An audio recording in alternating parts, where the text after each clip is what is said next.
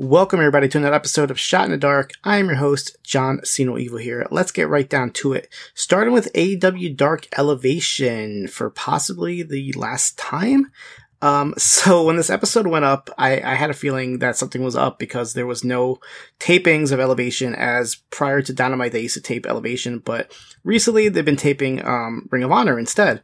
So when Monday came along, I was wondering what they were going to show and they ended up showing a best of, uh, episode with a bunch of matches from over the years from when it started.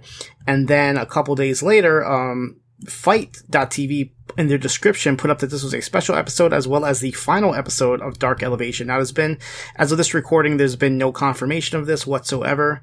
Um, but I guess as we know it as of now. This might be the final episode of Elevation. I guess we'll find out next week. This makes me wonder if maybe Tuesday's AEW Dark will be ending as well, um, because there's been no scheduled tapings for that either. The only Universal Studios tapings that are set up are Ring of Honor. So it could be possible the Monday and Tuesday shows are going away. And um, don't worry, I will not be going away. In Dark will not change its name.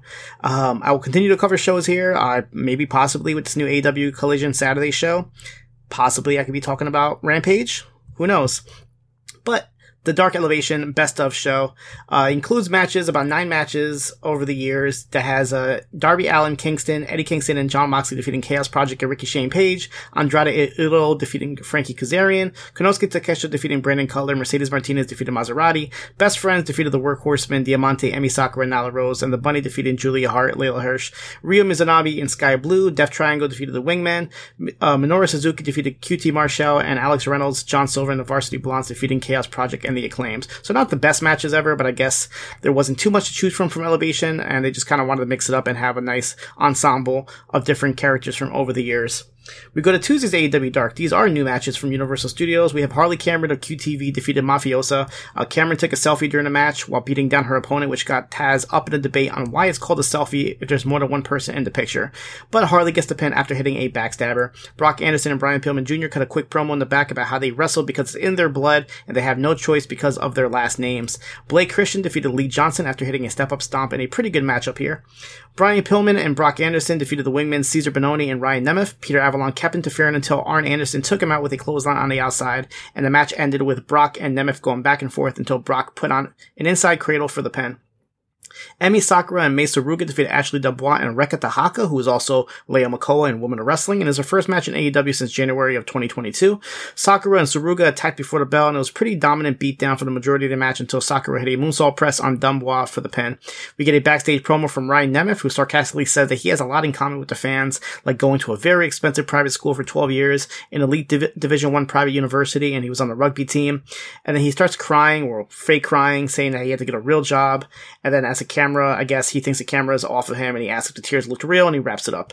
Interesting character here from Ryan Nemeth. Zach Clayton defeated Jake Logan. Logan got a little offense in, but Clayton made quick work of him, beating him with a fisherman suplex in a little over two minutes. And in the main event here, Alex Reynolds and John Silver of the Dark Order defeated Josh Woods and Tony Nese of the Varsity Athletes. Commentary pointed out how Dark Order's theme song got a bit of a remix now. Ari Daivari comes out during this match and he tries to interfere until Evil Uno runs out to stop him. Dark Order follows us with the German uh, jackknife combo on Nese as Reynolds gets the pin for the win. We go to Impact Wrestling on before the Impact. Heath and Rhino defeated Jack Price and Shogun after Rhino hit Shogun with the gore for the pin. Time Machine defeated Mike Bailey, Jonathan Gresham, and Trey Miguel in a fantastic six-man tag team match that I highly recommend. Definitely check it out. About 20 minutes of action here that ends with Chris Sabin hitting Trey Miguel with the Cradle Shock for the pin, so possibly teasing a future X Division Championship match between these two. Gia Miller's with Santino Marella, who says that he might return to the ring for time to time, but he's here to be the Director of Authority as Alisha Edwards interrupts him and asks what he's going to do about PCO. Santino asks her why she isn't in the gear, and she, that, because she has a match coming up next, and she wasn't happy to hear about that. Johnny Swinger and Zicky Dice ask for a match for Swinger and Dice suggests that he knows a luchador that he could recommend for a match with him. Alisha Edwards defeated Tara Rising, Alisha now using her last name of Edwards again, and made quick work of Rising, hitting an X Factor for the pin, as she kept attacking Rising after the match until Jody Threat came out to stop her.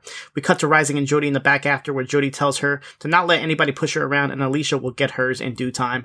Moose defeated Yuya Uemura. Brian Myers and Bhupinder Gujjar were on the outside causing a bit of a distraction until Moose hit the spear on Uemura for the pin. We get an interview with Nick Aldis, who was interviewed by J- Jimmy Jacobs. I'm not sure what his status is with Impact Wrestling, but he did conduct his interview here. Uh, Aldis talked about how he started the Impact 21 years ago with a bad gimmick, but he worked his way all the way to the top and talks about getting the Impact World title once again, and he calls out Steve Macklin. Frankie Kazarian defeated the Good Hands in a handicap match by making John Skyler tap out to the chicken wing. We see the Coven reading tarot cards that say nothing is in the cards, talking about Deonna Purrazzo. We see a video from Sami Callihan going back to his Death, Ma- Death Machine gimmick, uh, also getting his first name back here, and says that he never wanted to join the design and he proved the long game and he had to play the long game to prove a point to take down the design, and he isn't done yet, and he will ruin all their lives. Joe Hendry defended the Digital Media Championship against Sheldon Jean. They talk about how Jean was part of Big Brother Canada season 8, but the season ended abruptly due to COVID-19, and he stated that he should have won. Good showing here from Jean and a little bit of character with his backstory on Big Brother, but Hendry stops him with a standing ovation for the pin. And then the main event segment here was Steve Macklin's changing on the guard ceremony, uh, where all the screens had the U.S. flag, and this is taped in Toronto. And then Macklin comes out with his own security, all decked out in camouflage, like Bill Goldberg style here from the back. And he steps in the ring and talks about how he, what he had to do to get his world title and how he's standing here while Josh Alexander is not. Macklin said that there is one step left, which is to humiliate Alexander here in his hometown. So instead of Macklin, uh, so instead Macklin puts out an open challenge as long as they are Canadian. So out comes Scott D'Amore. So you think, oh, is he gonna challenge? Is he gonna accept this challenge? D'Amore says that his issue with Macklin is that he's manipulating reality to suit his narrative, and he's only challenging Canadians so he could avoid Nick Aldis. So Macklin asks D'Amore if he's challenging for the title. He says no. And then D'Amore brings up how Macklin attacked him from behind with the title like a coward son of a bitch. And then D'Amore starts taking off his jacket, teasing fighting him, but instead he brings out PCO, and he will face Macklin at Under Siege. PCO gets ambushed by Macklin's security, but he's able to take them all out, and then take out Macklin with a DDT until Macklin escapes. PCO then put two of Macklin's securities through a table that was placed in the corner to end this show. We go to Ring of Honor on Honor Club as the Kingdom defeated Action Andretti and Darius Martin. I guess they're a new team now that Dante is out, so uh, I guess I call them Top Action for now. And commentary mentioned that N- Nigel McGuinness is over in the UK getting ready for All In in London, so it's not known if he'll be coming back for a Ring of Honor commentary uh, in you know full-time basis, but you, you, can only hope that he would, or, or will only think that he would. Andretti's making his Ring of Honor debut in this match. Maria gets on the apron and distracts Andretti, which allows the Kingdom to hit the Proton Pack on Darius as Bennett pins him for the win. Willow Nightingale defeated Robin Renegade. Ian Riccaboni did a nice little rap over Willow's entrance theme. Definitely check it out on Twitter if you haven't a chance to. Charlotte comes out during the match and they try to switch spots, but the referee was able to catch her and kick her out. Willow and Robin did a bit of back and forth until Willow rolls up Robin for the pin. The Renegades attack Willow after the match. Nobody came out to save her. Dasha was with Colt Cabana in the back who says that he's happy to be back in Ring of Honor and says that he faced Samoa Joe for the world title and pure title in the past, but now it's for the TV title. Lance Archer defeated Jossie extremely quickly after hitting a lariat. Brian Cage defeated Joey Jet. Jet got a bunch of offense in this match and had the crowd behind him, and Cage was able to hit him with the F5 for the pin. Athena defeated Heather Reckless in a proven ground match. Athena took Reckless outside and got a bit violent here against the barricade before taking her back inside and hitting her with a bunch of power bombs and making her submit to the crossface. Alex Reynolds and John Silver defeated Lee Johnson and Cole Carter, with Reynolds pinning Carter after the German neck, uh, jackknife combo. Penta El Zero Miedo defeated Nick Comoroto. Short match here with Penta pinning Comoroto after snapping his arm. Konosuke Takeshita defeated Lee Moriarty. Highly recommend this match. Definitely one of his best matches from these, definitely one of the best matches from these Honor Club shows in general. They had a bit of back and forth at the end until Takeshita hit a German, followed by forearm and a running knee for the pin, and a bit over 12 minutes. El Hijo del Vikingo defeated Gringo Loco, another fantastic matchup here in Gringo's Ring of Honor debut. And I know this is something Gringo's been wanting to have for a long time. According to his interview with David Portman on Poisonrana, if you haven't checked that out already. Um, absolutely insane moves here from both of these guys, but it ends with a Vikingo hitting the th- 630 for the pen. The Iron Savages defeated Ren Jones and Logan Lynch very easily with the Boulder Dash. Uh, James, with Jameson Ryan in their corner, the Savages have shown a little bit more personality, involving some chalk powder in their moves as well. We see a video from Gringo Loco saying that he's been zigzagging across the country for two years trying to get the attention of Tony Khan, and tonight he did, and Tony Khan raised his hand personally invited him back as he will be back in Ring of Honor defeats Blake Christian on the next episode. We have the main event here. Samoa Joe defends the Ring of Honor World Television title against Colt Cabana. First TV appearance for any AEW or Ring of Honor show for Cabana since he challenged Chris Jericho for the world title back in November 22 episode of Dynamite. But Joe makes quick work of Colt, catching him off the top rope into the Coquina clutch as Colt taps out. We go to MLW Underground. This looks to be the final episode of Underground, at least for the time being, and this is the Battle Riot special. It starts with Alex Kane and Willie Mack. Uh, the former Ricardo Rodriguez, Jesus Rodriguez, comes out here. Lince Dorado, Calvin Tankman, Lance Anoa'i, Microman, Los Azteca 33 come out. Number 9 is Juicy Finau, comes out with a shopping cart full of weapons as Microman pins Azteca 33 to eliminate him, followed by Kane tossing Anoa'i over the top rope. We get the Beast Man, Little Guido, Sam Adonis, uh, Juicy and Tankman try to eliminate Beastman over the top rope, but it was a drop kick from Microman that knocked him off the apron for the elimination. Mance Warner comes out with a 2x4 and takes out Jesus Rodriguez, pinning and eliminating him. We see that during the break, Adonis and Warner both eliminated each other while Alex Kane chokes out and eliminates Microman. Little Guido and Willie Mack must have been eliminated at uh, some point as well, but this wasn't shown on TV.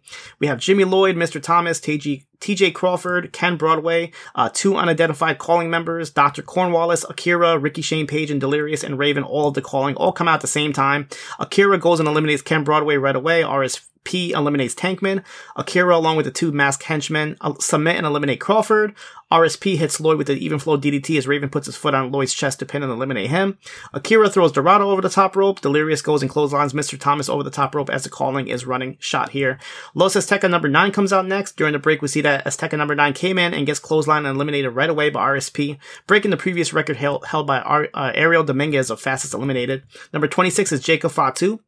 The calling was beating down on Juicy, busting him open until Jacob Fatu came out next for the save and tosses out Cornwallis, Delirious, and the two unnamed goons. Akira then sacrifices himself with a crossbody, eliminating himself as Juicy uh, gets eliminated with health from RSP. RSP then suplexes Fatu out of the ring, but Fatu takes Page out with him as they both get eliminated. And I guess during all this, Raven must have just left on his own because you didn't see him get eliminated at all. Kim Chee, yes, that Kim Chi from WWF comes out next, but right away, Alex Kane suplexes and chokes him out as he taps out. And this causes a streak for Kane as Midas Blacks comes out and gets suplexes and pinned. Taya Valkyrie comes out and gets pinned with a fisherman suplex from Kane. Jay Lyon gets suplexed and submitted. Uh, they show footage of the calling attack in Matthew Justice in the parking lot, as we'll find out more about that later. Ray Jazz comes out and gets suplexed and submitted by Kane, but then this uh, little streak ends here as Lio Rush, Tracy Williams come out. O'Shea Edwards comes out representing Bomaye Fight Club and helps Kane attack Rush and Williams. Duke the Dumpster Droese, yes, that Duke the Dumpster comes out and is old, uh, old WWF alumni from the 90s here, but Alex Kane puts him in an ankle lock only to reveal that Droese has a prosthetic leg as he taps out. Ricky Shane Page tries out to come out next, but he was already in the match and Jacob Fatu comes out and they kind of brawl to the back and it's been revealed that this spot was supposed to be for Matthew Justice, who was attacked and he missed his number. Number 36 was one called Manders. 37 was John Hennigan, followed by Davey Boy Smith Jr. And as he comes out, Hennigan does a double stomp off the apron to Manders to eliminate him. Shigehiro Irie comes out next as Davey Boy tosses out Tracy Williams. And the last entry was Gene Snisky of old WWE fame, and he still says that it is not his fault. We see that during the break, Kane, O'Shea, Lio, and Hennigan all eliminate Snisky. Uh, Davey Boy eliminates Rush and O'Shea as we are now down to the final four with Hennigan, Kane, Davey Boy, and Shiguro. During this, they say that Kane has already break, breaking the record of most time in a Battle Riot match as he chokes out and eliminates Hennigan. Davey Boy and Sh- Shigehiro go back and forth until Davey Boy tosses him out. So now it's down to Kane and Davey Boy. They go back and forth until Kane traps on choke, a choke on Davey Boy as he taps out and Alex Kane is your Battle Riot 5 winner, coming in at number one and winning the whole thing. And then they say that he can cash in his MLW world title shot anywhere and anytime. And they did announce that MLW MLW Fusion will be coming back on May 25th on YouTube as well as beIN Sports. So I'm not sure if MLW will just be taking a little hiatus until then. We go to Women of Wrestling as Steffi, Steffi Slays defeated Amber Rodriguez after reversing a backbreaker stretch into a backslide for the pin. G.I. Jada, the disciplinarian, defeated Coach Campanelli and Randy Rara by submission. So the story of this match was that the heels uh, somehow put glue on Randy Rara's whistle. So as she put it in her mouth, it got stuck and she had this in for the entire match. Yes, that was the story. So the end comes with the disciplinarian choking out Randy while holding her nose as she taps out. Never seen that in wrestling. Silvio Sanchez defeated Americana. This was supposed to be a tag team match between Sanchez and Vivian Rivera versus Americana and Jesse Jones, but Jones came out on crutches with a leg injury the, uh, after her attack from the Heavy Metal Sisters. So David McLane made it a singles match between Americana and so- Sofia Lopez, chose Sanchez. Sanchez gets to roll a pin after Lopez took out Jones with her briefcase, which distracted Americana. And the main event here was a eight person match as the Island Dynasty defeated the Fabulous Four after the Tonga Twins hit Vicky Lynn McCoy with a Tonga twist for the pin. This match was actually pretty fun nonstop action for almost seven minutes. So definitely highly recommend this match for women of wrestling. NWA USA starts with La Brava Escobar defeated the debuting Celeste with a cravat driver. Jeremiah Plunkett defeated Salazar de la Buete with a pile driver. Uh, Danny Dills on commentary was being vague if Plunkett was still part of the Ill Begotten or not. And the main event was a Crockett Cup qualifier match as Magnum Muscle defeated the Fixer Nation, who was Matt Vine and a mass wrestler known as a Fixer, who looked a little bit like Sal the Pal to me. Magnum Muscle hit the Power Slam vertical combo on Fixer as Mims gets the pin. We go to NWA Powerrr. We have another qualifying match here as the Savages defeated Daisy Kill and Talos after Jack Stan hit a low blow followed by a pop the trunk on Talos for the pin of the win. And Kenzie Paige defends the NWA World Women's Television t- Championship against Ella Envy after hitting her with a Kenzie cutter. And Kenzie is still carrying a trophy as the design for the TV title that she chose after winning the tournament is still being designed, and she also got to pick her first opponent here in Pretty Empowered teammate here in Envy. We have another Crockett Cup qualifying match here as Trevor Murdoch and Mike Knox defeated the Fixers after they hit a high-low combination as Murdoch gets the pin on Jay Bradley to advance, and after the match, Bobby Fulton comes out to raise both their hands. In the main event here, Silas Mason defeated Odinson after Pollo Del Mar sprayed Odinson's purpose in his own eyes, and Mason followed this with a throw wide for the pin, and his national title shot was on the line of this match as well, so he'll be challenging EC3 at the Crockett Cup. And after the match, Kratos comes out and attacks Mason to end the show. On NXT Level Up, Valentina Feroz and Wendy, Wendy Choo defeated Jakara Jackson and Lash Legend after Wendy hit Jakara with her new finisher called the snooze button, which is basically a full Nelson slam. This was Choo's first appearance in a couple months and her first time on Level Up. Kelly Kincaid was backstage with a new team of Javier Bernal and Kill Dixon, who Blake Howard teed up as the delusional duo as Bernal was talking. Dixon was just taking off his shirt. And then Bernal says that this was distracting him, but Dixon can just be just as good as Bernal and said that the relationship was going to be good. Damon Kemp defeated Oro Mensah after hitting a German suplex from an electric chair position. And in the main event, Idris Enofe and Malik Blade defeated Javier Bernal and Kill Dixon, with Blade pinning Dixon after him and Enofe hit the climax. On WWE main event, Nikki Cross defeated Isla Dawn, Dawn making her main event debut here. And these two have a little bit of history as they live near each other in Scotland. And Cross was Dawn's first ever wrestling opponent. Good five minute match here with Nikki getting the pin after hitting a tornado DDT and a neckbreaker. And Dexter Lumis defeated Eddy Thorpe, also making his main event debut. They had insert video from Lumis where he just pretty much stared at the camera and did not say anything. Kind of funny here. Good back and forth here until Lumis gets the pin for the win.